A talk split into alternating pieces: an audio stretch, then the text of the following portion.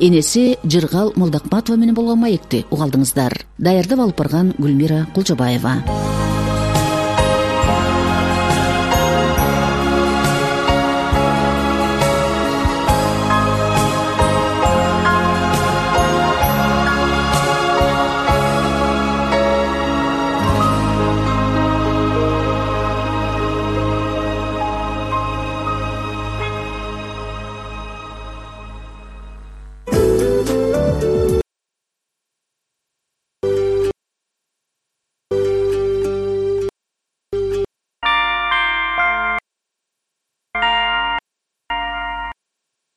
саат он беш